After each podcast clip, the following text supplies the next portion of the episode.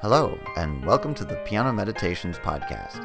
My name is Blake Rowe, and each week I play 45 minutes to an hour on our Steinway Model B piano, mostly spontaneous improvisation, but I may include a classical piece or a favorite song. Friends and neighbors are invited, we light some candles, pour some wine, settle in, and then we see what happens. Thanks for listening.